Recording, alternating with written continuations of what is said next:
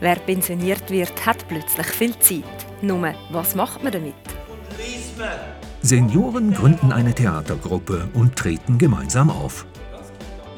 Heinz Ellenberger hat sich intensiv auf den neuen Lebensabschnitt vorbereitet.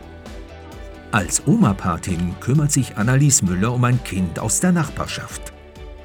Und Cornelia Schippert bringt Frauen in Haiti das Schneidern bei. Abenteuer Ruhestand im Fenster zum Sonntag.